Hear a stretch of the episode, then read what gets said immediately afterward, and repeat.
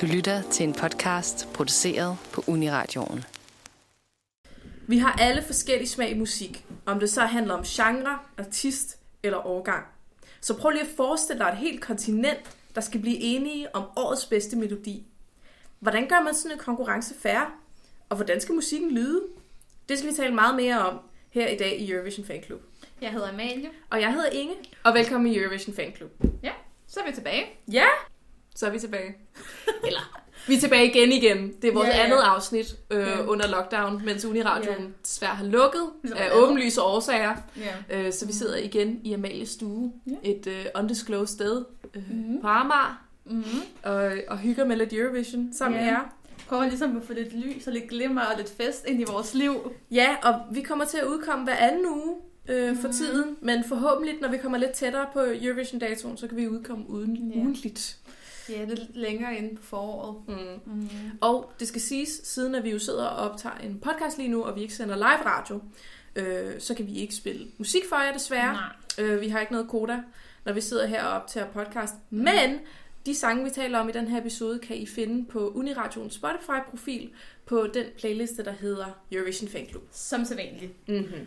Og vi har jo også lidt udfordringer med vores lytterønske, fordi vi ikke må spille musik. Øh, øh, nej, og I kan jo ikke rigtig skrive ind til os Nej, real time. Øh, vi er jo ikke live. Nej, men Så- ja.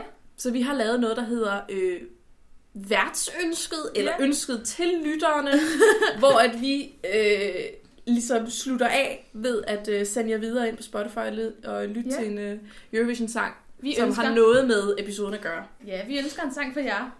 Så hold fast til slutningen af episoden, for at finde ud af, hvilken sang vi har valgt. Det bliver spændende. Men én ting er, som det plejer. Ja, Og det er, at vi skal igennem vores Eurovision-humør. Ja, det er jo sådan, i starten af hver episode, så øh, taler hver af os jo om øh, vores humør mm. siden sidst. Ja. Øh, prøv at beskrive det med Ja. en øh, Eurovision-sang. Fordi Eurovision handler jo om de store følelser, og der er en sang for hver følelse. Ja, det er der i hvert fald. Og øh, i den her omgang, så har jeg valgt øh, Jakob Svejstrups Tænder på dig, Mm. som jo vandt øh, Dansk Melodi Grand Prix og repræsenterede Danmark i 2005. Mm. Og det er simpelthen fordi, øh, som vi også skal tale om senere, sangen er kommet ud til Dansk Melodi Grand Prix. Ja, og, spændende, øh, så jeg gik jo tilbage i gemmerne og lyttede til klassikerne. Mm. Øh, og så har det måske også noget at gøre med, at jeg har lige fået en kæreste, og jeg er lidt nyforelsket. og så er det så dejligt at lytte til Jakob Svejstrup Ja. tale om, hvordan han øh, drømmer om øh, sin elskede hver nat. Dag og nat. Min sjæl er som besat.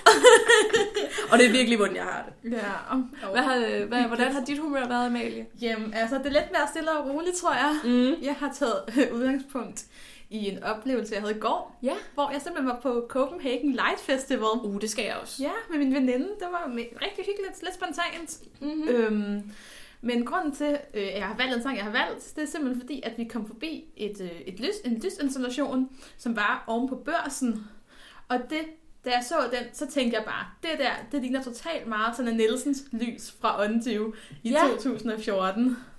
Hvis man kan huske det, så stod hun under, i den her sådan lyskejle. Ja, en kejle af projektioner, ja, øh, som jo var Sveriges repræsentant Mhm. i 2014. lige præcis fik en rigtig fin tredjeplads. Og den, den lysinstallation lignede bare rigtig meget. Den lysinstallation. Man kan finde Som- Eurovision i sin hverdag, Ja. ja. mine damer og herrer. Det blev jeg øh, bare, uventede måder. Det blev jeg bare godt Eurovision-humør af. I kan som sagt høre begge vores humørsange inde på vores playliste. Mhm. Ja, yeah, no. Men vi skal videre til nyhederne. Ja, Mhm.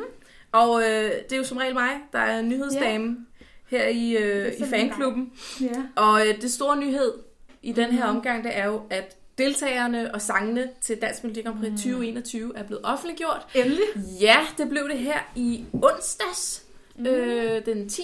februar. Ja, en lille uge, stor uge siden. Ja, øh, og jeg sad og hørte med live på P3, Mhm. mm. hvor, de, øh, hvor de spillede sangene, Mm. øh, og offentliggjorde dem på æderen. Det var meget Ja. spændende.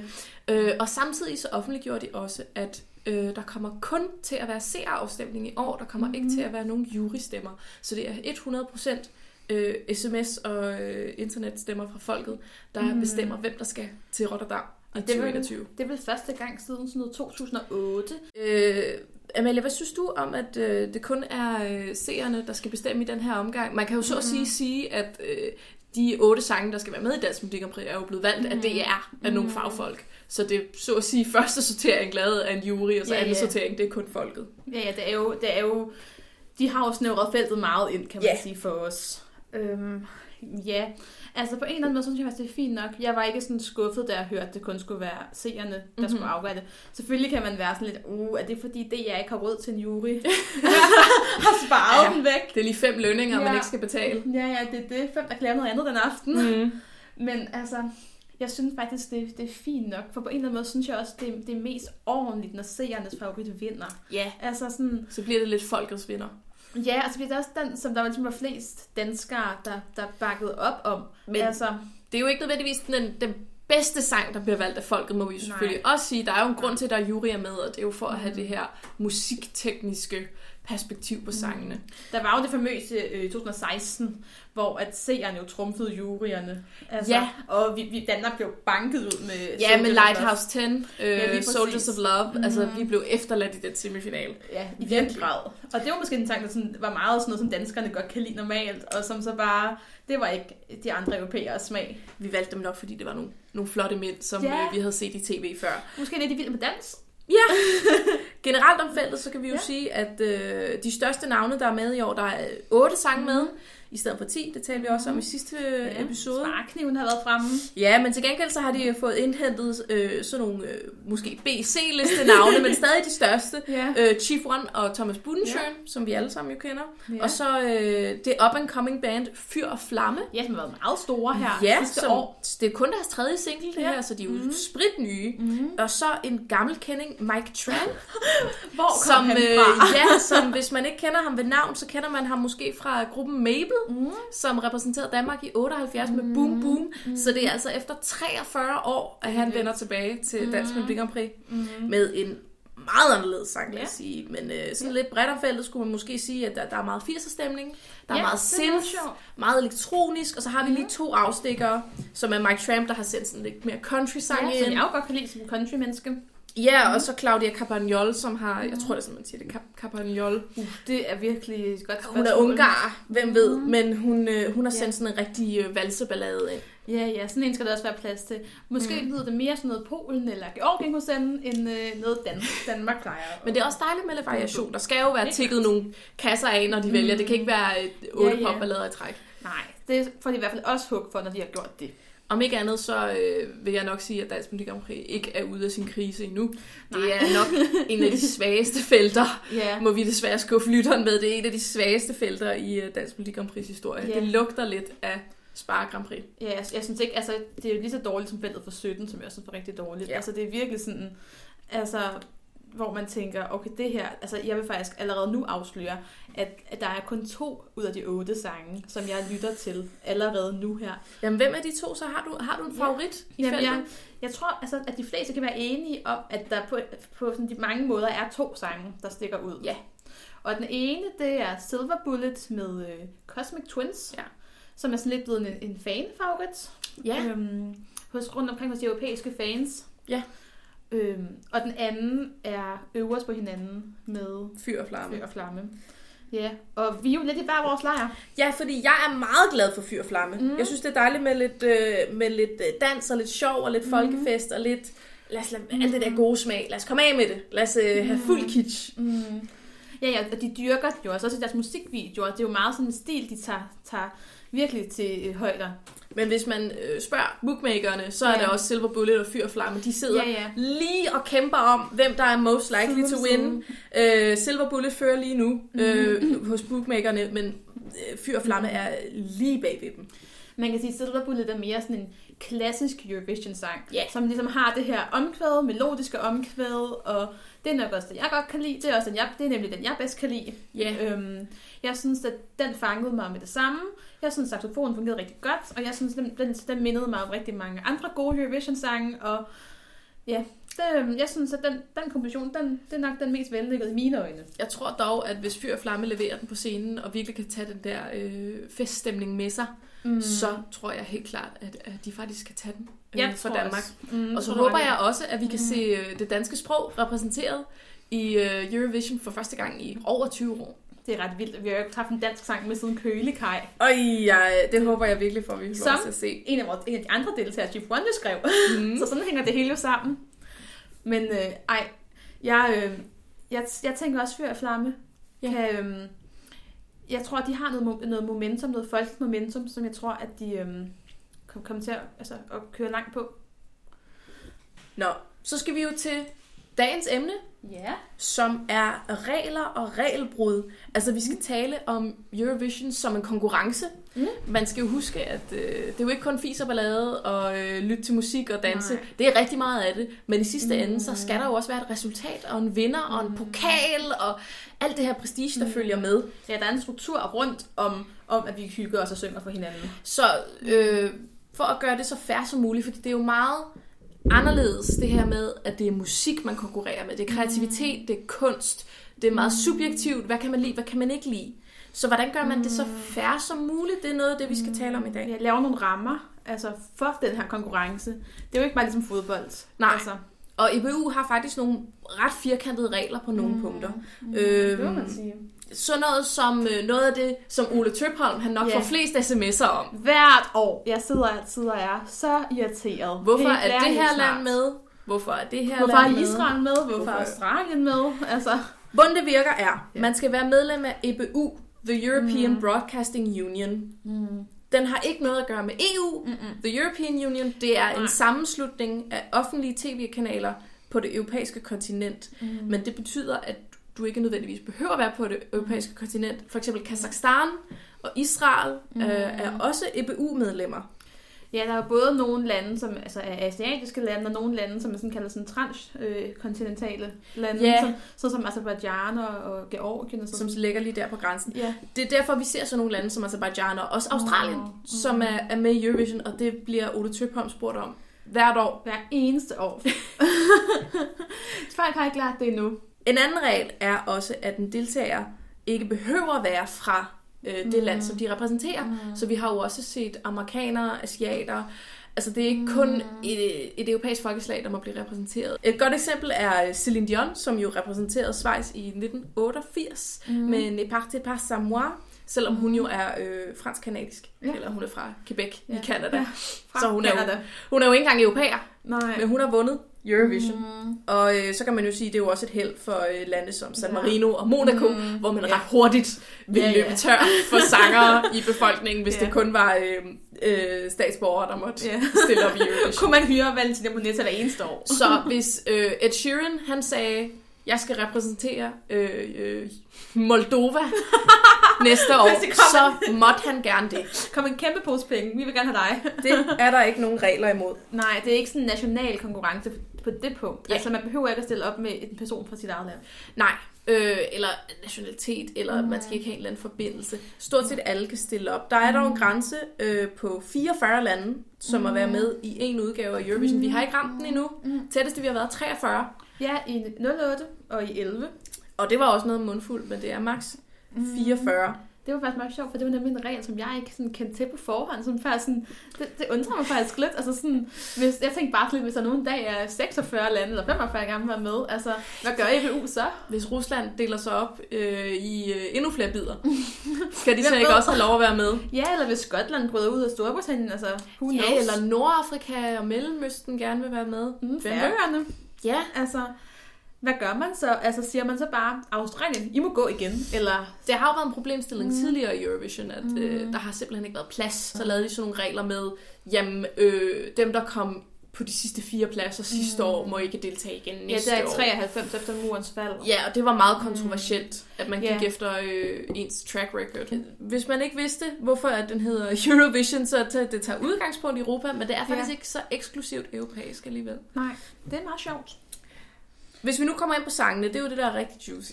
Yes. Det er, øh, hvad må man egentlig stille op med? Så er der jo den famøse regel med Mm. max 3 minutter. Ja. Yeah. Og det giver god mening, ellers så kunne vi godt nok sidde længe Ja. og se Eurovision. Det kunne vi godt ja. tænke os. Men det er også en måde at afbalancere og Mhm. sige, vi har alle sammen de samme rammer, du har tre minutter Ja. til at vise os, hvad du kan. Ja, nu er den nå mere i hvert fald. Men det sjove er, at der er ikke noget minimum. Nej. Så du må faktisk gerne stille op med en sang, der er et minut. Mm. Øh, du må bare ikke gå over tre minutter. Den korteste sang, der har været med i Eurovision indtil videre, det var Finlands bidrag i 2015. Mm. Aina Mun Pita, som varede halvandet minut. Og som jeg måske mener også er Eurovisions værste sang nogensinde. Så man kan måske være glad for, at den kun Ja. varede det der halvandet minut. det var rigeligt, tror jeg godt, man kan sige. Men hvad man ser, er jo, at de fleste udnytter alle Ja. tre minutter. Lige præcis. Der, tre minutter er jo ikke så meget. Det er jo egentlig sådan en ok kort sang. Ja, man, minutter. man vil gerne Altså- altså, maksimere sin tid, mm. så det er klart, at de fleste Eurovision-sange mm. er 2 minutter 59 Ja. sekunder. Altså virkelig. Jeg synes, det er meget øh, sjovt, man kan, sådan, man kan høre, at der er nogen, der sådan økonomiserer lidt med, sådan, sådan, med, med indholdet af sangene. Sådan, der er nogen, der sådan, ikke har set stykke med, for eksempel, fordi man hellere vil have længere vers og sådan noget. Ja, eller lige for omkvædet ind en ekstra gang, mm. fordi man, man ved jo, at man har kun de tre minutter til at vise det frem. Ja. Og så måske lave kortere vers, end man oprindeligt ville have gjort, fordi der var ikke plads til mere, hvis man også skulle have et langt omkvæd. Mm. Altså, så det giver jo nogle, nogle rammer, og ligesom nogle, nogle benspænd, kan man måske godt sige. At man ligesom skal have hele sin sang inden for de tre minutter. Og måske også nogle ting, man så ikke ser i Eurovision. For eksempel en lang guitar-soloer, Ja. som eksempel. Det ser man ikke så meget af. Nej, for så bruger man altid tid på det. og noget, øhm, noget andet, som er også lidt interessant, det er, at sangene ikke behøver at være tre minutter i nationale finaler. Nej. Og det er simpelthen fordi, at de nationale finaler ikke behøver at være underlagt EBU's regler. Nej, øh, sangene, der er med i for eksempel Dansk Melodi Grand Prix, mm. behøver ikke følge det her regelsæt, som vi mm. taler om lige nu. De skal blot følge reglerne, når de bliver indsendt til Eurovision. Mm. Altså, der kan være en version af sangen til nationalfinalen, mm. og så kan der være en anden version, der bliver fremført til Eurovision, fordi det skal mm. overholde reglerne der. Ja, det er jo tv-stationen, øh, der, der bestemmer det. Altså, Ja. Og i det ja, der er man jo meget sådan, okay, det skal lyde ligesom øh, til Eurovision. Men jo sådan lande som Italien og Albanien især, de har jo tit versioner, som er meget anderledes og meget Det kan komme helt op over fire minutter. Øh, mm. Og så sidder man jo og glæder sig og tænker, okay, hvad skærer de væk, mm. når de så skal op på Eurovision, fordi de, de Ja. bliver kottet af efter Ja. tre minutter. Jeg synes bare tit sådan, at så den ikke, især de italienske, der er også noget, der går tabt. Ja. Altså, s- når man har skrevet den længere, og så skal man fjerne noget. Så det, det er jo svært. Ja. Noget andet, der mm. bliver gjort som en lidt udlignende metode i Eurovision, mm. og noget, som øh, ofte bliver øh, klandret meget mm. øh, blandt anti-Eurovision-kredse, det er jo det her med, at øh, det er en backing track-drevet Ja. øh, konkurrence. Altså, mm. det er kun vokalen, der er live. Til gengæld, mm. så var reglen før i tiden, al vokal skal være live. Mm. Du må ikke engang lave støn eller skrig, Nej. eller øh, noget vocoder øh, Nej, modificeret øh, for at lyde som en stemme. Al vokal skal være live. Det er dog blevet ændret i 2021 for at gøre det, øh, for at øh, lempe i forbindelse med pandemien, at man ikke behøver at få øh, koret med op til Ja. Rotterdam. Så nu skal korstemmerne, de må godt være indspillet. Det er sådan et frit valg, men lead-vokalen skal stadig være live. Så det er faktisk det eneste, der er live på dagen mm. til Eurovision, og det er jo blevet øh, øh, kritiseret mange gange, at det så at sige tager autenticiteten ud af musikken. Ja. Men det er også en udlignende faktor ved, at man ligesom tager sin øh, bagage med hjemmefra, Ja. og man ikke skal være afhængig af dygtige musikere på stedet. Mm. Men det er også bare teknisk øh, meget mere praktisk, at man ikke skal sætte op Ja, ja. til en ny sang hver gang. Mm, Fordi altså, det er ikke orkestermusik, der bliver spillet længere. Nej, altså orkestret det blev afskaffet i 99. Ja, Og man kunne jo også bare se nogle gange, at orkestret altså, lavede fejl og sådan noget under nogle af sangene og sådan noget. Ja. Så det var jo også, ja præcis, som du siger, en ekstra faktor, altså, som skulle spille. Ja, ligesom siger, en udlignende faktor, altså det bliver mere fair. Altså at, at Ja. ja. orkestret ikke har, øh, kan gå ind af nogen indflydelse. Til gengæld så kan man jo tænke på, når man ser Epic Sax Guy mm. øh, stå der og danse med sin saxofon, at den saxofon er 100% Ja. øh, præoptaget, mm. og han står og puster ind i Ja. øh, en lydløs øh, rekvisit saxofon. Ligesom alle andre instrumenter på Eurovision-scenen. Øh, Duncan Lawrence piano. men så kan man jo sige, i forlængelse af den regel Ja. er det jo så også relevant, at der skal være sang mm. i melodien. Man må ikke stille op med for eksempel en øh, violinsolo. Nej. Øh, der skal være sang til stede. Og det er jo netop fordi, at øh, ting er præoptaget, mm. og øh, vokalen er det eneste, der er live. Man kan jo så filosofere lidt på, om det er derfor, det hedder Eurovision Song Contest, fordi der skal være Ja. sang med. Men det er altså en meget striks regel, og Norge mm. 1995 kom Ja. i problemer, fordi de ville gerne øh, stille op med en sang, øh, der kun var musik. Mm. Og så fik de besked af EBU, at de skulle indsætte sang. Mm. Det gjorde de så. Øh, Ja. 22 ord for Ja. den sanger lov til at sige i løbet af de tre minutter. Og de vandt i 95 mm. med Nocturne. Ja, det er meget anderledes nummer. Ja, det var mest bare violin mm. og, øh, og klaver mm. og sådan lidt øh, Ja. atmosfærisk. Ja. Drømmende. ja, og så kommer der den her øh, øh, sangerinde ind. Øh, Ja, til gengæld, så er der ikke nogen øh, regler for, at der skal være øh, instrumenter med. Det er ret sjovt. Så man kan faktisk stille op 100% vokal, intet Ja. backing track.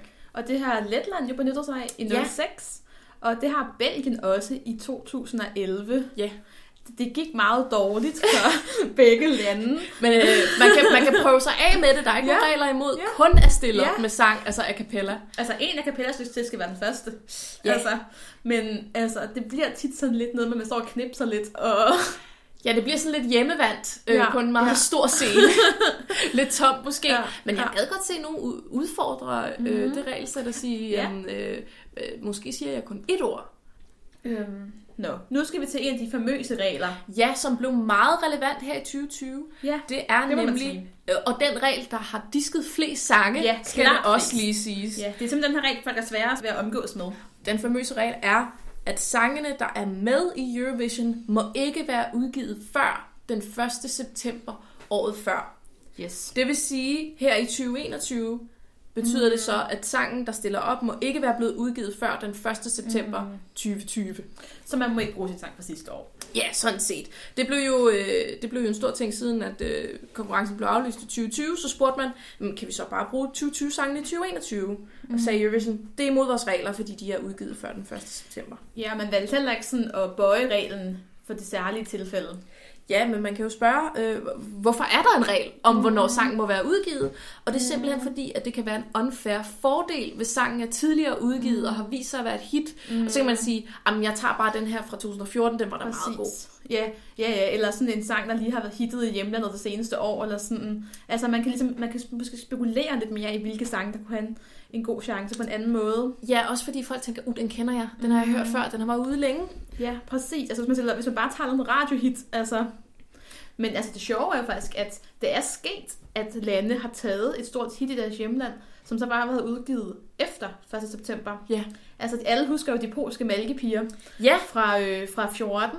Og Ja. det var jo faktisk et hit i Polen, som så bare, som, som Pols TV så bare tog og sagde, den tager vi da lige med til Eurovision. ja, så kan man jo spørge, hvor effektiv den Mhm. regel egentlig er, og, hvor, Ja. og også hvor stor en fordel det er at være udgivet Ja. der i efteråret. Ja. Men noget, det i hvert fald også sikrer, er, at det er Eurovision Mm. 2021. Det er ikke musik fra 2014 og 2013 og 2017, der er blevet Nej. genbrugt. Det er Nej. moderne, nuværende musik, der er med. ja, og det er jo også det, der er konkurrencens koncept og konkurrencens ånd, at det er en konkurrence i ny musik. Ja, som repræsenterer en årgang, og som repræsenterer øh, Mm. en tid og et kontinent og en Mm. musikindustri. Ja, sådan her og nu. Ja, Mm, men det er klart, øh, den regel, der har diskvalificeret flest sange før i tiden. Mm. Det er enten fordi, at den har været udgivet før på et andet sprog, eller den er blevet lækket Ja. før 1. september, Mm. og så videre, så videre. Det er, det er den, der har øh, dræbt flest favoritter. Mm, det må man sige. Altså, vi har jo nogle eksempler. Altså, den diskvalificeringssag, som jeg husker allertydeligst, Mm-hmm. det er faktisk en sag helt tilbage fra, eller fra Dansk Melodi Grand Prix, tilbage i 2012. Mm-hmm. Og jeg ved ikke, om hvor mange af jer, der kan huske det, men øh, da sangene blev afsløret i 2012, og der var simpelthen en sang, som fans simpelthen ud og lå på nettet. Ej. Og det var sang nummer to, Nowhere med Valentine. Den fandt man lynhurtigt frem til at på YouTube, og man kunne bare gå ind og høre den. Så hvornår Altså- var den? Den var kommet ud før 1. Den var, september? blevet, den var kommet ud øh, i sommeren 2011. Hold nu det var jo altså ikke meget før, men alligevel før. Og DR var sådan, det, der, var, det var, der var også kørt sådan en sag i løbet af i nogle uger, og øh, DR valgte faktisk i første omgang at frikende sangen. Det hører jo under det med, at DR ikke behøver at overholde Nej. EBU's regler i Dansk Melodi Grand Prix. Jeg tror måske også, at DR synes, det var alligevel en bagatel, fordi det var ikke fordi, den havde været sådan meget eksponeret. Nej. Den havde ligget på nogle øh, musikblogs og sådan. Men så forhørte de sig med EBU, og den måtte simpelthen ikke få lov at deltage. Nej, Jon Ola han sagde nej. Han sagde, den har været udgivet før. Det kan godt være, det kun er et par måneder før, men den er simpelthen udgivet før 1. september, så det er bare ærgerligt. Øhm, så den fik simpelthen ikke lov at deltage i Dansk Melodi Grand Prix 2012. Mm. Der var kun øh, ni sange, og lidt ærgerligt, for jeg synes faktisk, det var en rigtig god sang. Så kan man jo også spørge, hvor, hvor, hvor stram den regel, altså hvilken Mm. forskel havde det gjort, at den havde Ja. været ude på liveblogs? Mm. Havde den virkelig haft en fordel i forhold Mm. til de andre sange? Det tror jeg ikke, den havde haft overhovedet. Altså, Nej. Jeg ved ikke, hvor mange afspilninger den havde, men hvis man ligger og har måske 200 afspilninger, det er jo ikke fordi, at det er sådan... Det er ikke fordi, den kommer til at overhale Nej. øh, alle de andre sange af den Mhm. grund. Men jeg kan godt forstå, at reglen er der. Mm, ja, ja, men bliver jo også bare nødt til at være konsekvent med den. Men øh, der er også et andet eksempel, Ja. som jeg har hævet frem. En anden diskvalifikeringssag, som jeg husker meget tydeligt. Og det er lidt det samme. Nu skal vi til 2016, Ja. og det er i Sverige, Melodifestivalen. Første semifinale, hvor at øh, en, sådan, en veteran, øh, Anna Buk, hvis nogen kender hende, skal gøre comeback med den her sang Himmel for to. Eller Tvoer, som det hedder på svensk. Øhm, og det, der sker, det er, at sangen i Sverige bliver altså offentliggjort om torsdagen. Der kan man høre sådan en lille bid. Og da den så kommer ud, så kan, øh, kommer der hurtige rygter i gang hos fansene om, om man ikke har hørt den før. Og fordi der er jo mange fans, der følger meget sådan skarpt med i mange øh, nationale finaler. Og der er simpelthen nogen, der har hørt den før. Mm. Og det viser sig, at den har været indsendt til intet mindre end Moldovas Melodi Grand Hold nu op. i 2014. Og altså med en engelsk tekst, og har ligget ude. Og det har hverken SVT eller sangskriverne så været opmærksomme på, når de har sendt, når de har sendt den til Sverige, og at SVT har valgt den. Ja. Altså, så den er simpelthen ligget ude på internettet, fordi Moldovas TV har valgt at lægge den ud, uden at nogen øhm, ved det. Så altså, Det er jo en klar diskvalificering, når den har Ja. været ude to år i forvejen. Ja, ja, og fans kunne huske den, men det er sjovt, at SVT ikke har researchet. Det var en pinlig sag. Ja, men der var jo ikke noget andet at gøre, end at diskvalificere den. Hun fik så, i modsætning til Valentine, så lov til at optræde til semifinalen. Så hun var, hun var jo lidt en del af det, kan man sige alligevel. Hun kunne bare ikke gå videre.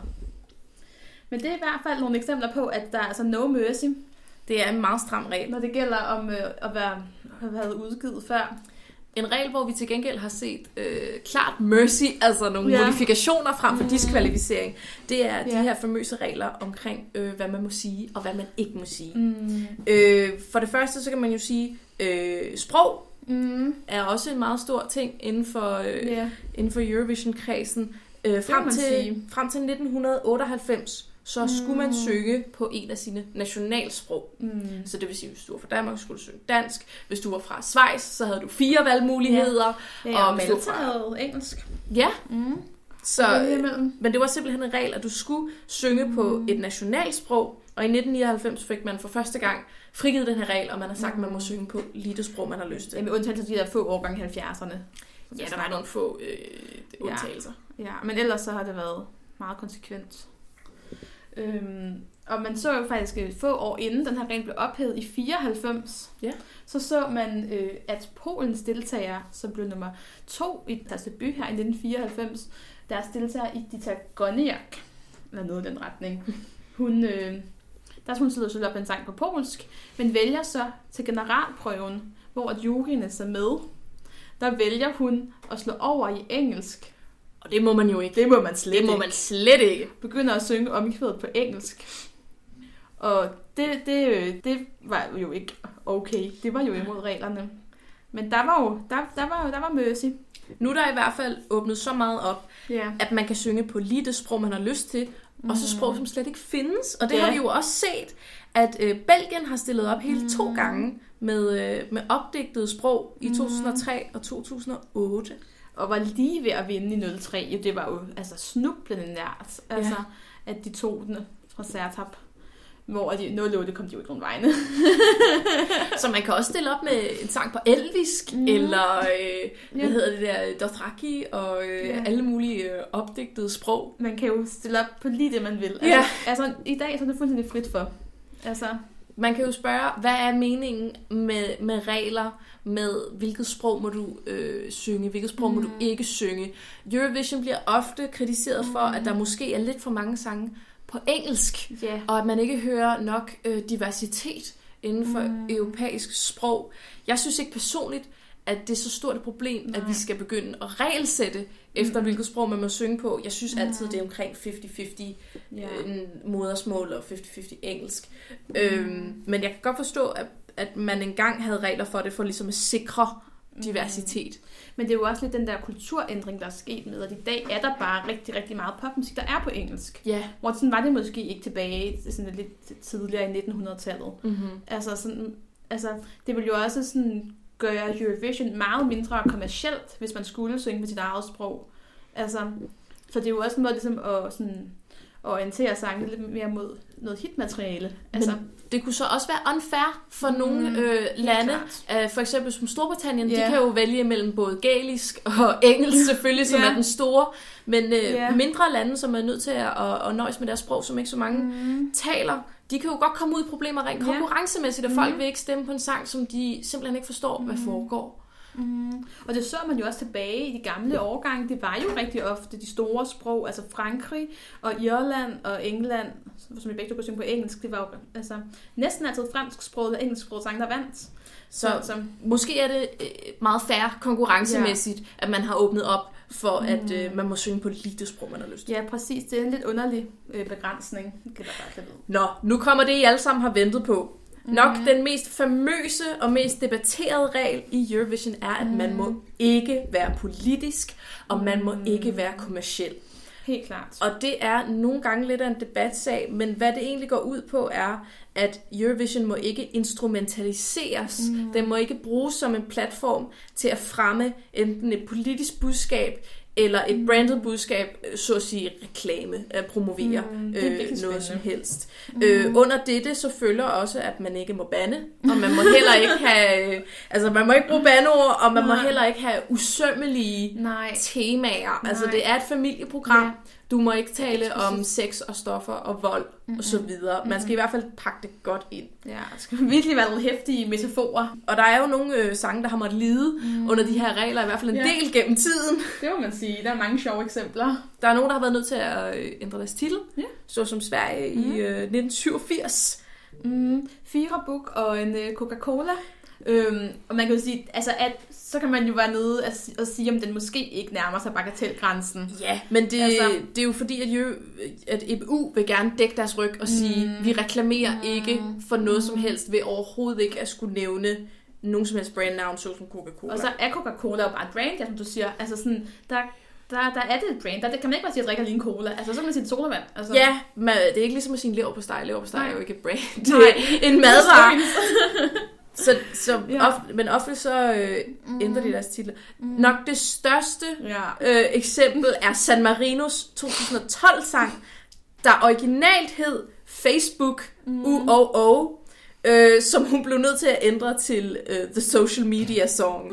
Meget søgt. Hun sang simpelthen Facebook i omkvædet, og der fik hun at vide af EBU, at det må du simpelthen ikke. Du må ikke ændre nu, altså du må ikke nævne brandnavn, fordi så kunne EBU blive beskyldt for at reklamere for Facebook i bedste sendetid. Mm. Sangene må ikke blive en reklamesøjle, fordi, og fordi det kan jo også være noget, der lidt løbsk. Altså, at hvis virksomheder så begynder at spekulere i ligesom at indsætte reklamer for deres produkter i øh, altså en performance, som jeg må sige, er mange millioner mennesker. Ja. Altså, det, vil jo, så kan de jo begynde at tænke, Det vil, at i hvert være fald, en fordel. Det vil i hvert fald øh, tære på Eurovision rygte som en færre konkurrence, også hvis der er nogen, der måske får lidt ekstra penge, sponsoreret Mm. til flotte kostymer og gode sangskrivere, hvis de til gengæld øh, nævner Facebook i deres ja. øh, Ja, sangtitel. præcis. Og det, er jo, ja, det skal jo ikke være et kommercielt foretagende Ja. i, i, på den måde. Så det er en meget god udligner. Mm. Så er der mere det her med bandeordene, Ja. som jo faktisk hører indenunder. Øh, hvorfor må man ikke det? Er det bare Ja. fordi, det er øh, familieprogram? Øh, Ja. program? det er jeg godt lidt forstå. skørt. Ja, altså, men måske er også det her med, at der er forskellige kulturer rundt omkring i Europa. Fordi i vores skandinaviske Melodi Grand Prix, der var man godt bande. Det er meget almindeligt at bande i musik ja. heroppe. Altså, og, altså, vi har jo mange eksempler på øh, nationale skandinaviske finaler. Ja. Ja, vi har jo Basse med Cliché Love Song. Ja, fra 2014, der repræsenterede ja. Danmark. ja, som jo i indspilningen, da sangene blev udgivet i 14, Ja. synger A fucking cliché baby. Og det lyder jo mega fedt. Ja, Men han blev nødt til at ændre det, ja, øh, fordi EBU viftede med pegefingeren til Another Cliché Baby. ja. Og det var allerede i den danske finale, altså live-performancen. Men den er oprindeligt udgivet med fucking. Vi har set det sammen i Sverige Ja. i 2017 2017. med Robin Bengtsson. Ja, i, som i sin semifinale Ja.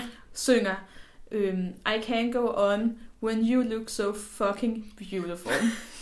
Som man jo også gerne vil have at vide. ja. Men så når han møder op til Eurovision, så Ja. sidder man der og spænder i ballerne, og så siger han, freaking beautiful. Mm. Og man tænker, nå okay, okay. Det var simpelthen allerede i den svenske finale, at det blev ændret, så han sang fucking i semifinalen, og så sang han freaking i finalen. Det er også lidt sjovt. Og det er de her små ændringer, som øh, gør, at Eurovision heller ikke kan blive beskyldt for at øh, indoktrinere små Nej. børn med øh, grimme, grimme bandeord. Nej, præcis. Det her med at være usømmelig og være mm. øh, kommersiel og være politisk, mm. det gælder altså ikke kun på scenen, ligesom vi lige har nævnt. Det gælder faktisk under hele Eurovision-perioden. Mm. Det vil sige øh, under pressemøder, på den røde løber, mm. til Eurovision events. Yeah. Du må ikke være politisk eller kommersiel Mm. eller usømmelig, fordi du repræsenterer Eurovision-brandet. Mm. Øh, det mest famøse eksempel på det her, det er nok Hattari, mm. Islands repræsentanter fra 2019, som var meget tæt på at blive Ja. diskvalificeret i 2019, mm. fordi de udtalte sig politisk til pressen før showet. Mm. Og de øh, talte også om, at de havde planlagt at lave en øh, politisk happening til Ja. showet. Mm. Øh, men endte med ikke at gøre det på scenen, men da de modtog deres point, så tog de palæstinensiske flag Ja. frem. Det var jo hele den her sag med, at Eurovision beholdt i Israel Ja, det år, og der var mange, der var sådan meget imod det, fordi Israel jo ikke har, er lidt på kant med nogle ting politisk, kan man Ja. måske godt sige. og det vil Hatzari gerne give udtryk for, og de kom ind til selveste Jon Ola, chefen for Eurovision, og han sagde til dem, hvis jeg hører mere fra jer, mm. så bliver I diskvalificeret, I får ikke lov til at performe i finalen. Mm. Øh, og hvad var Hatzaris øh, svar mm. på det? De holdt simpelthen op med at udtale sig til pressen, Ja. Eller rettere, når pressen stillede dem spørgsmål, så sagde de bare, we cannot answer, because we are afraid that uh, it's a political answer. Som jo så igen blev et statement, hvor de ligesom understregede, altså deres første statement. Ja, altså så kan man jo, man kan jo sige, at Eurovision mm. på den måde undertrykker kritik og Mm. øh, af Israel på den måde, mm. og at de ligesom har en kontrol over, hvad artisterne må sige og ikke må sige mm. under Eurovision-perioden. De må ikke, så at sige, speak freely, sige deres mening omkring Nej, ting. det er ret vildt. Men måske er det også bare det her med, at Eurovision ligesom ikke kan være et politisk forum, fordi det kan jo ligesom også være, blive sådan lidt, lidt en løbebane, for hvad er det næste så? Mm-hmm. Altså, og der er jo masser af politik gemt i Eurovision alligevel. Der er Mm. faktisk kun én sang, der er blevet disket Mm. øh, på grund af politisk indhold, mm. og det er Georgiens 2009-sang Mm. We Don't Wanna Put In. Mm. Og den skarpe lytter kan jo nok høre, at det minder lidt om en vis øh, russisk politiker Ja, ved navn Putin. man måske have hørt om. Ja, og øh, de fik at vide, at af ABU, mm. at de skulle ændre i teksten, hvis de gerne ville have den med, fordi at det lyder lidt så meget som, vi vil ikke have Putin. Ja. Det nægtede de, og så sagde ABU, at de ikke måtte øh, stille op det år. Mm. Så vi var uden Georgien i 2009. Men det er simpelthen mm. den eneste officielle diskvalifikation på grund af politisk indhold. Og man kan så måske sige, om det så egentlig forstærkede deres budskab Ja. mere, at de blev diskvalificeret. Altså, det er jo noget, vi snakker om i dag også. Altså, de, jo, de fik jo et, altså, et budskab frem Mm-hmm. øh, ved at stille op og blive disket. Og det var jo, altså Rusland og Georgien var jo i krig på det her tidspunkt. Ja. Så det var jo, altså de, de, de, de fik det jo igennem, men så ramt af diskvalificeringen. Nå, en ting er, hvad man må synge på scenen, men Ja. noget andet er, øh, hvem der må synge på scenen. Mm. Øh, og der er jo nogle regler for, øh, hvem der må performe. For eksempel, der må være max seks performere på scenen. Mm. Og det betyder, at øh, altså ikke seks af gangen, men seks i alt. Mm. Det betyder også, at hvis der er tre på scenen, så må der maks være tre bag scenen, som mm. giver øh, backup vocals øh, backstage. Mm. Øh, og fun fact, det gælder også for levende dyr. Der må ikke være nogen levende dyr på scenen. Døde dyr er fint, men ingen levende dyr. Ja, og det er jo sjovt, fordi at igen, så gælder det ikke nationalfinaler. så det vil sige, at det bidrag, der senere skulle vise sig at stille op for Boston og Herzegovina mm-hmm. i 2008, Pogoshai Melaka, han havde simpelthen levende høns med på scenen i den nationale finale. Og når de så spørger EBU, må vi gerne tage hønsene med ja. til øh, Belgrad, var det det år? Øh, nej, det må du ikke. Ingen levende dyr på scenen. Det, Det er sådan nogle sjove regler, hvor man tænker, ja. hvorfor satte de regler for det? Men altså prøv at tænke, hvis der er dyr, der ud blandt publikum eller et eller andet. Det må da også være en kæmpe ting øh, at få sådan et, et dyr op på scenen. Ja, altså jeg tror, det er meget godt. Men til gengæld, så synes jeg, at den her regel med seks personer, den synes jeg måske godt, man kunne ændre lidt på. Jeg synes måske, det ville være fint nok, hvis der var otte personer, der var tilladt på scenen, eller måske 10. Øhm, fordi jeg synes også nogle gange, at scenen kan virke lidt tom faktisk, hvis der kun er seks personer. Ja, Altså- scenerne bliver jo større og større, Mhm. mm. kan man sige, år for år efterhånden, mm. som, som budgettet bliver større og større. Ja. Men jeg kan godt forstå, at der er en, en udligning på den måde af, at de har sat en grænse. Altså, at man ikke bare kan møde op med et helt ja. gospelkor. Mm. Eller man kan lave sådan en kæmpe performance med mm. mange, mange mennesker. Mm. Øh, det er på en måde en udligning at sige, at du har så og så mange mennesker, du har så og så meget ja. tid. Ja, og det er jo også på den, på den måde en budgetting. Ja. At man kunne for eksempel forestille sig, at sådan nogle lande som Rusland eller Azerbaijan rigtig gerne ville poste, poste en masse penge i og, og, og hyre en masse mennesker til den performance, hvor at der er måske nogle mindre lande, som ikke har råd til det. Så kan man lige pludselig have 50 riverdancer eller et Ja. eller andet, som øh, Ja. blæser dig bagover. Men øh, jeg synes, det giver god mening at have en grænse på, hvor mange der kan være på scenen. Mm. Mm. Jeg synes måske godt, den bare kunne blive hævet til 8, som vi plejer have i Melodifestivalen. Noget, der faktisk førte til, Ja. at man ikke måtte være alt for mange på scenen ad gangen, det var, at i 80'erne var der en del Mhm. børnekor, Ja. der øh, stillede op, som trak en masse stemmer. Så det Mhm. gjorde dels, at man øh, begrænsede, hvor mange der måtte være på scenen, men også, hvor Mhm. gammel du måtte være for at være med. Mm. Øh, I 1989 var der en 11- og en 12-årig med i konkurrencen. Mm. Så i 1990 der indførte man, at man skulle være fyldt 16 år på finaledagen for at kunne være med. Mm. Øh, det betyder altså, øh, i 1986 så vandt øh, Sandra Kim fra Belgien Mhm. i en alder af 13 år. Øh, Det så, vidste man jo ikke dengang. så hun forbliver nok den Ja. øh, yngste vinder nogensinde, Mhm. indtil vi løfter det. Men i dag, der har man jo Junior Eurovision, så det er jo også det, at de børn, der måske deltog i Eurovision i 80'erne, de vil jo nok meget naturligt stille op i Junior Eurovision i dag. Ja, og i Junior Eurovision, der cutter man jo af, at du må være med, indtil du er 16, Mhm. og så når, fra du er 16, kan du være Ja. med i uh, Eurovision Song Contest, det voksne Grand Prix. Mhm. Jeg tror heller ikke, det vil være på sin plads Mm. at have børn med Nej. i Eurovision på den måde. Nej, jeg nej. føler ikke, at det er et forum for dem, Mm-mm. øh, hvor de vil passe ind, også når man tænker på, hvor meget øh, klubstemning der er nogle gange. Præcis, altså så skal sådan en toller ind på Euroclub og sådan noget, altså. Ja, jeg tror, det vil være lidt øh, stressende for dem, men jeg kan også godt forstå, at det måske er en unfair fordel, at søde små børn, de, øh, de trækker sgu stemmer. Mm, så altså, er vi ikke bare enige om, at det er en rimelig fin regel? Ja, jeg synes, det er fine regler for, øh, øh, hvor gammel du må være, hvor mange må være på scenen. Mm, de skal ligesom være der. Mm. Noget af det, som vi tænker Mm. nok er bedst reglementeret, Mm. det er stemmeafgivningen. Mm. Mm. Det, der jo er hele konkurrenceelementet, altså det her med, at vi Mm. giver point til hinanden og udnævner en vinder. Ja, ellers vil alt andet jo være lige meget.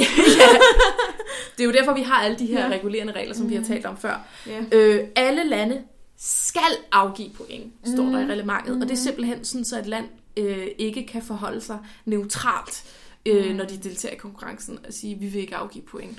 Alle Mm. lande skal afgive point, Mm. og det skal være muligt for offentligheden at kunne stemme via internet eller telefon, mm. mm. så at øh, det har det skulle være siden øh, slut 90'erne, mm. hvor man opfandt øh, telestemmerne, så det Mm. altså er øh, folket, der er med til at øh, bestemme vinderen, Mm, ja, det har kun hvis der har været fejl, eller et eller andet sådan, eller national ulykke har man også oplevet i Holland engang. Altså, at man så må sige, okay, der er en jury, der træder til. Ja, men det det også fører til er, Mm. at man sådan set kun bliver reguleret af, hvilket land man opholder sig i. Mm. Altså hvis jeg nu flyttede til Sverige, så kunne jeg stemme øh, på Danmark, fordi jeg ikke Mm. opholder mig i Danmark, og jeg derfor ikke bliver talt som en dansk stemme. Altså det er jo den her store regel med, at du må ikke stemme på dit eget land, Ja, det må man ikke. men de vægter ikke din nationalitet, eller hvem du er statsborger, de Mm. vægter, hvor du bor. Så det betyder, at sådan noget som en stor, der er en stor befolkning af Mm. tyrkere rundt Ja. omkring i Europa, ja, det, det så vi jo hæve rigtig mange point Mhm. til Tyrkiet, dengang de var med i konkurrencen. Mhm. Og sådan noget som Rusland, de har jo store Mhm. øh, minoritetsgrupper rundt omkring i øh, Europa, som stemmer på Rusland. Mm. Fordi de jo øh, har et tilførselsforhold til Rusland, mm. også selvom de bor andre steder i verden. Mm. Så den der regel med, at du må ikke stemme på dit eget land, den bliver jo lidt omgået af, af det her med, at du bliver kun talt for borgere i det land, du Ja. opholder dig i. Men det er også svært, hvis man skal sige, hvis man flytter til et andet land, at man så ikke må stemme på nogen. Altså, det kan man jo heller ikke rigtig. Så bliver det også sådan lidt, at du skal fremvise pas eller et eller andet for at få lov. At du Ja. skal registrere dig som stemmer i, Ja. øh, i øh, Eurovision. Ja, ja, men det er jo måske derfor, man har juryerne, for mm. Ligesom at gøre den del lidt mere fair. Ja. Ja, for det er jo sådan, at alle lande har en jury. Ja. Både en seerafstemning og en juryafstemning, som tæller 50-50 hver. Ja. Øhm, de stemmer både i finalen og i semifinalen. Man indførte juryen igen i 2008 Ja. første gang.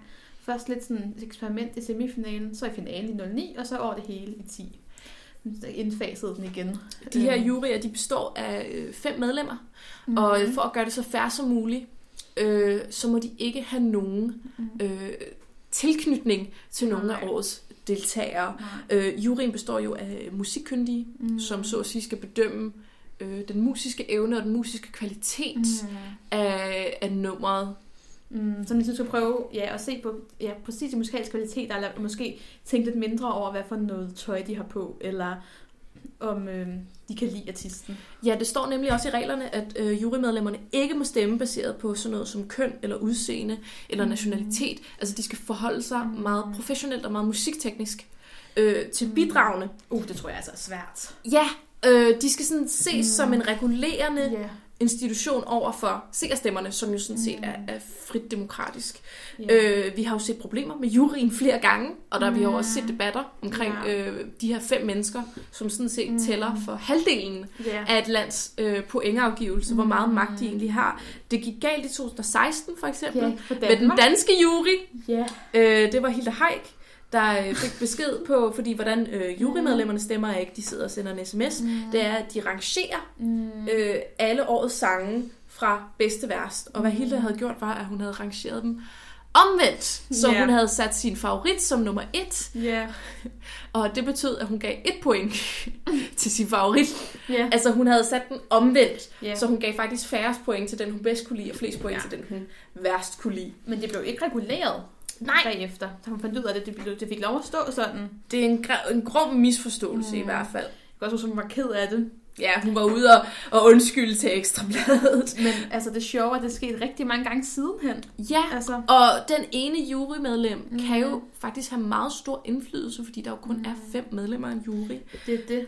Den hvide russiske jury blev også diskvalificeret i 2019, mm. fordi man fandt ud af, at de havde konfereret med hinanden, altså de havde talt om bidragene med hinanden, mm. og arrangeret, hvordan de ville stemme hver især. Og det må man ikke. Et jurymedlem er uafhængigt af de andre jurymedlemmer, og skal kun give sin egen bedømmelse.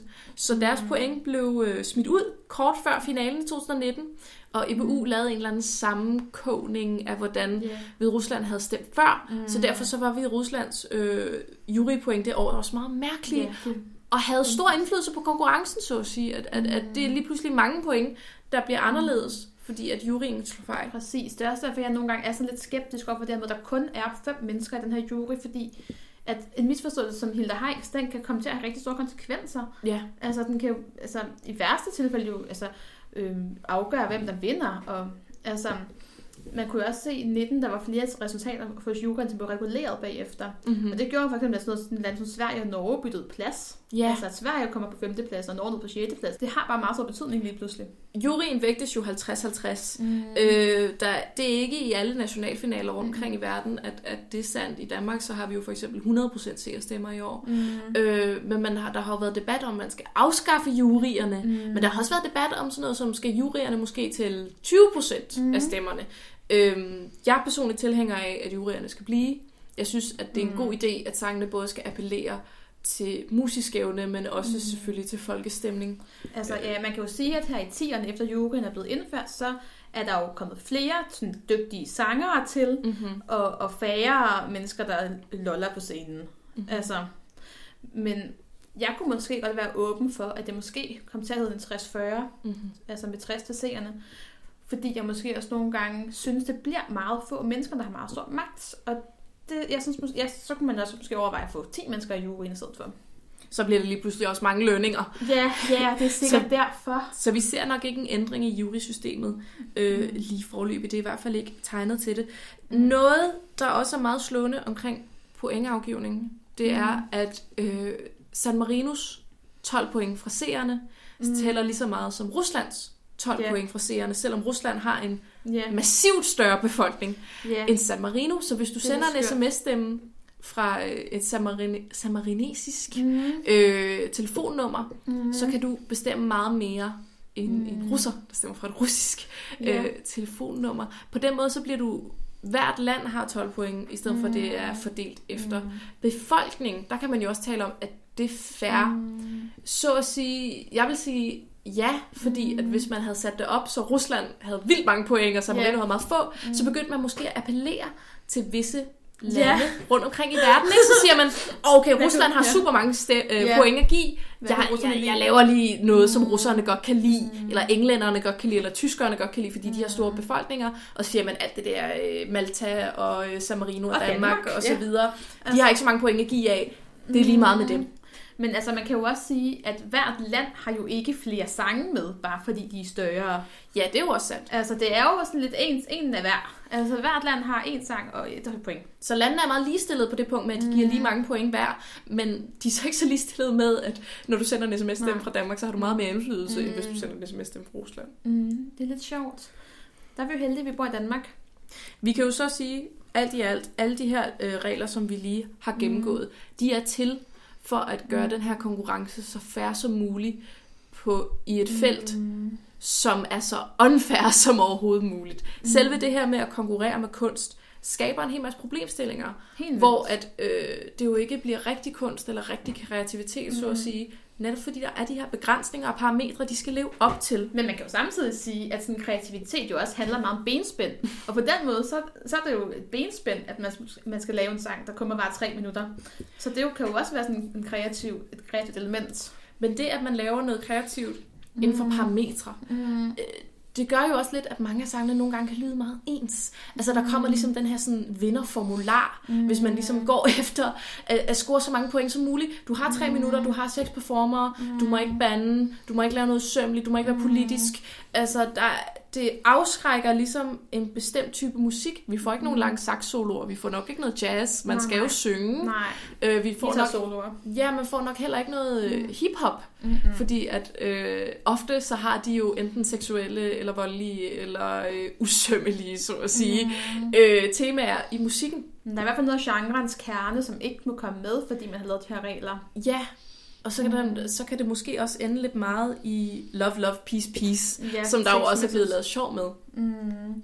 Ja, og men altså, det gør jo også, at sangene jo også, altså, det kan jo også måske sikre en form for kvalitet i sangene. Mhm. Mm-hmm. Altså, at man ligesom, det skal lyde så, det skal være så fængende som muligt, og så catchy som muligt. Altså, altså den del af konkurrenceelementet. Det er jo også en sjov måde at bedømme musik objektivt med tal og point. Mm.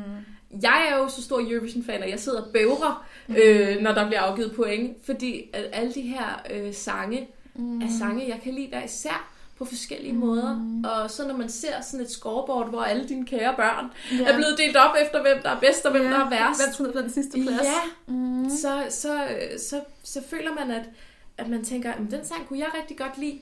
Mm. Hvorfor kunne øh, den brede befolkning ikke det? Og så, behøver, så begynder man måske at appellere til den bredeste fællesnævner. Mm. øh, og prøver at være så øh, øh, uoffensiv og så mm. lidt nyskabende som muligt.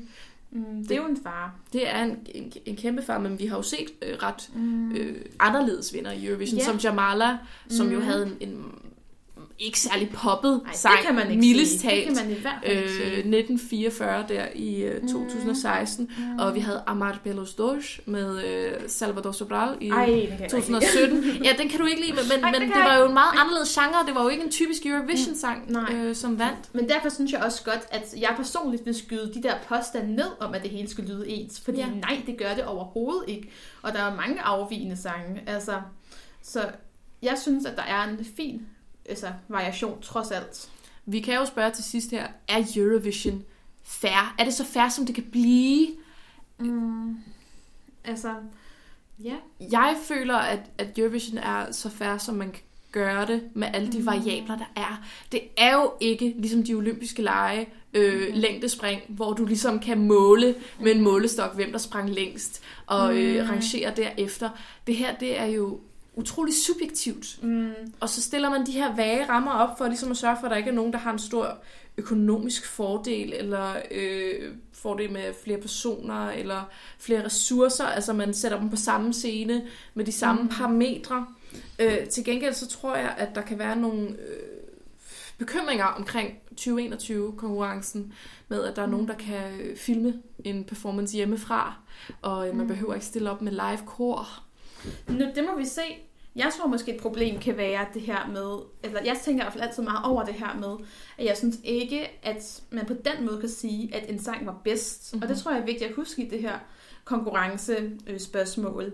At altså, jeg, kan, jeg kan blive utrolig provokeret af den der påstand om, okay, nu vandt øh, Spanien i år. Det er så godt nok mange år siden. Lad os sige, Spanien vinder. ja, vi siger Spanien vinder 2021. Ja. Altså, så, så, så synes jeg bare, at altså, man jo ikke sige, at så havde Spanien den bedste sang. Altså, Nej. det tror jeg bare, man skal huske, at det var måske den sang, der ramte stemningen, eller ramte ånden, eller ramte aftenen bedst. Men det er jo ikke, altså det der med at sige, så er det den bedste sang. Sådan kan man ikke gøre det op. Det er jo ikke definitivt. Nej, nej, nej. Vi har jo hver vores favoritter, og så, og så er der en, der, der rammer øh, flest smag lige den dag.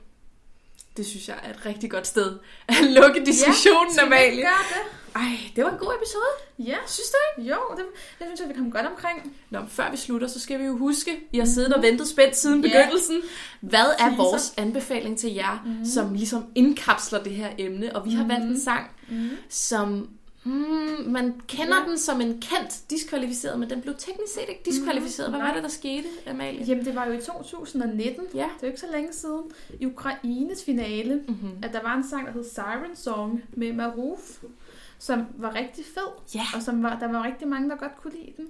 Og øhm, og vinder med, Ja, og med, med vinder. bravur. Altså, ja, øh, men det er så efter nationalfinalen er afgjort, Mm. at hun får tildelt øh, ligesom, øh, kontrakten for hendes, øh, Mm. for hendes deltagelse Mm. øh, fra de øh, ukrainske øh, tv-station. Mm. Og øh, det vil hun simpelthen ikke skrive under på, fordi Nej. der var sådan nogle regler, som øh, hun måtte ikke optræde i Rusland. Nej, præcis. Det, var det, og, det, og det var meget hendes fanbase, der lå der. Altså det, og de Mm. sagde, at øh, hun måtte ikke udtale sig til medierne, uden at der var en repræsentant til stede. Og, altså de lagde virkelig bånd på hende, og det sagde hun, Ja. Det, det, det vil jeg simpelthen ikke gå med til. ja, de tvang hende jo til at tage politisk stilling Ja. ja. på en måde, hun ikke havde lyst til Ja, i den her konflikt. så øh, hun øh, valgte simpelthen at takke nej til pladsen Mm. i Eurovision. Så spurgte de anden pladsen Mm. i det, den ukrainske finale, og de sagde også nej. Så spurgte de tredje pladsen, som også sagde nej på grund af de her termer. Mm. Og så valgte de, at øh, vi møder simpelthen bare ikke op Ja. i ja. 2019. Mm. Så det er jo en, en nationalfinale vinder, som Mm. aldrig kommer med til Eurovision. Mm. Øh, ikke så meget på grund af selve sangens indhold, Ja. men mere på grund af omstændighederne for deltagelsen. Mm. Ja, men det er også meget sjovt, at de selv vælger at trække sig. Det er ikke, den blev ikke disket, de valgte simpelthen at diske sig selv, kan man nærmest sige. Og det har været tilfældet flere gange, men det her det er en af de, et, af de mere chokerende og famøse, mm. Mm. øh, at det var simpelthen en politisk grund, der gjorde, at hun øh, valgte ikke at møde op. Men også en meget seksuel sang.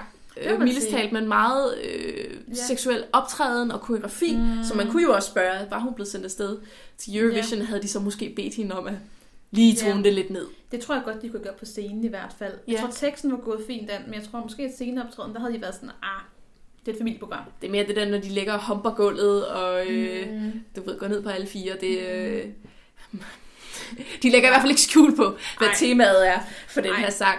Der er mange referencer. Så det er vores anbefaling til jer. Maruf, Siren Song, den ligger inde på vores playliste sammen med alle de andre sange, vi har talt om i øh, det her episode af Eurovision Fan Club. Yes, og næste gang, der er Martine med igen, så det kan I jo glæde jer til. Ja, Ja, og vi skal simpelthen snakke om politik, lidt i forlængelse af det her afsnit. Kommer jeg gå ind, til at gå ind i de sådan mere politiske sager og forhold mellem de forskellige lande og sådan noget. ja, hvorfor er det en sang, der ikke må være med og bliver ændret? Hvorfor der er en anden sang, der gerne måtte være med og ikke blive ændret? Hvad er det egentlig for en indflydelse, politik har på den her konkurrence, som prøver at være så fair som muligt? Ja, og hvordan bliver landenes interne konflikter blandet ind i den her konkurrence? Jeg synes, I skal lytte med næste gang, fordi det lyder allerede ret spændende, synes jeg. Ja. Glæder jer. Nå, men så vil vi gerne sige tak for i dag.